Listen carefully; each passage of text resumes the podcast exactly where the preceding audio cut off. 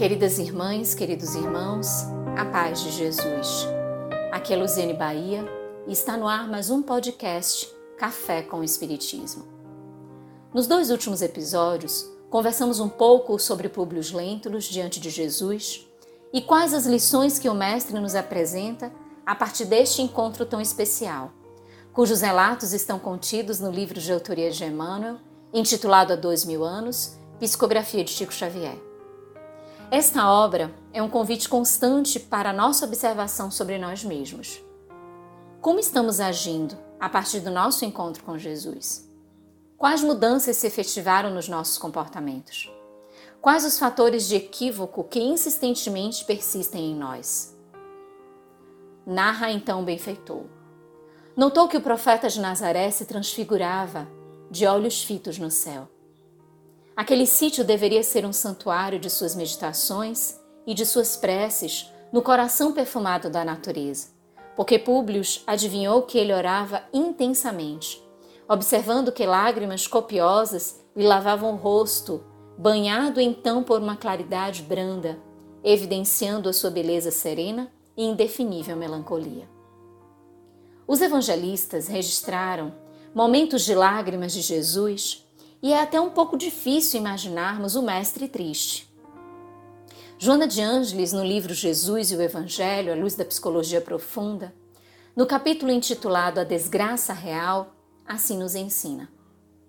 O homem Jesus chorou sim, várias vezes.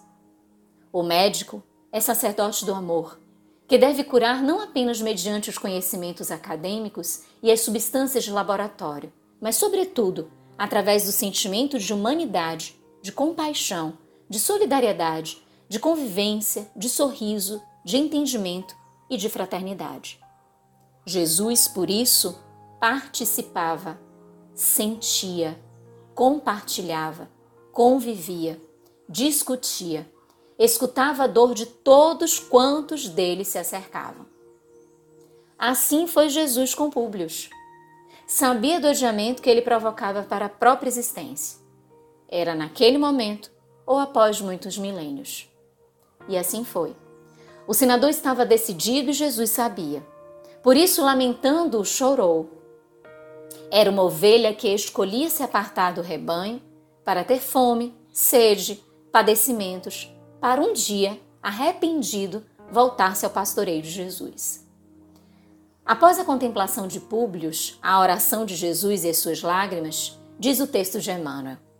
Nesse instante, suave torpor paralisou as faculdades de observação do patrício, que se aquietou estarrecido. Deviam ser 21 horas quando o senador sentiu que despertava. Leve aragem acariciava-lhe os cabelos e a lua entornava seus raios argênteos no espelho carinhoso e imenso das águas. De logo nós nos perguntamos: o que significou aquele instante para o orgulhoso e poderoso senador? Como os minutos se sucederam? Céleres? Ele entendeu a importância de estar diante de Jesus?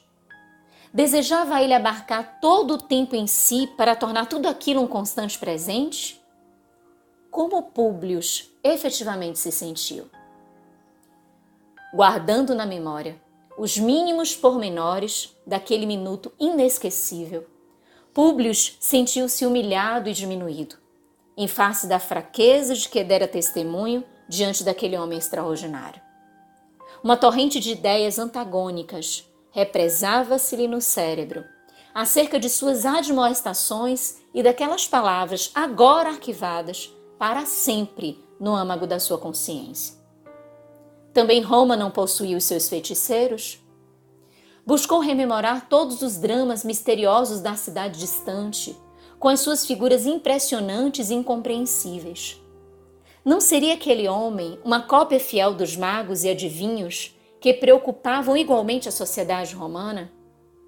Deveria ele, então, abandonar as suas mais caras tradições de pátria e família para tornar-se um homem humilde e irmão de todas as criaturas? Sorria consigo mesmo na sua presumida superioridade, examinando a inanidade daquelas exortações que considerava desprezíveis. Entretanto, subiam-lhe do coração ao cérebro outros apelos comovedores.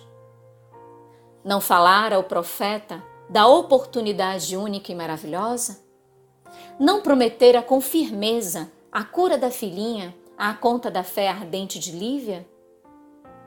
Mergulhado nessas cogitações íntimas, abriu cautelosamente a porta da residência, encaminhando-se ansioso ao quarto da enferma. E ó, oh, suave milagre! A filhinha repousava nos braços de Lívia com absoluta serenidade. Flávia estava curada, meus irmãos. Lívia contou ao esposo que a pequenina dissera experimentar na fronte o contato de mãos carinhosas, sentando-se em seguida no leito, como se uma energia misteriosa lhe vitalizasse o organismo de maneira imprevista. Ainda relatou que Flávia se alimentou, a febre cessou e que já estava conversando animada. Diz Lívia: Desde que saíste, eu e Ana oramos com fervor junto da nossa doentinha, implorando ao profeta que atendesse ao teu apelo, ouvindo os nossos rogos. E agora, eis que a nossa filhinha se restabelece. Poderá, querido, haver felicidade maior do que esta? Ah, Jesus deve ser o emissário direto de Júpiter, enviado a este mundo em gloriosa missão de amor e de alegria para todas as almas. Esperava-se a mesma alegria do coração do senador, a mesma gratidão, principalmente por tudo que viu e ouviu do Mestre. Mas, fazendo-nos refletir profundamente sobre nós mesmos diante de Jesus, Públio teve uma atitude diferente de tudo isso. Lívia, torna-se preciso que te coíbas destes arrebatamentos. Afinal, não vejo nada de extraordinário no que acaba de ocorrer. Nada tem faltado à nossa doente no tocante ao tratamento e cuidados necessários. E era lógico que esperássemos uma relação salutar do organismo em face da nossa continuada assistência. Por que essa demasiada confiança no profeta de Nazaré, quando ele não é superior aos magos e feiticeiros de Roma? As reflexões de Emmanuel sobre o seu passado, remonta-nos a refletirmos sobre o nosso presente.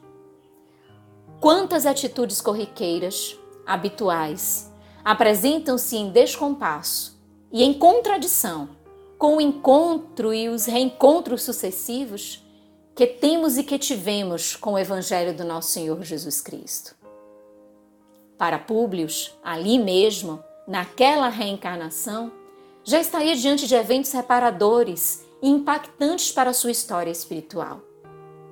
E tudo isso nos convida a analisarmos a nós mesmos e a forma como estamos louvando em pensamentos, palavras e atos o nome do Divino Mestre. Ocorre que não se encerrou aí a busca de Públio por Jesus. Alguns anos depois, ele voltaria a rogar o auxílio ao Mestre mas de uma outra forma. Continuamos assim no nosso próximo encontro. Com gratidão imensa no coração, um grande abraço e até o próximo podcast Café com Espiritismo.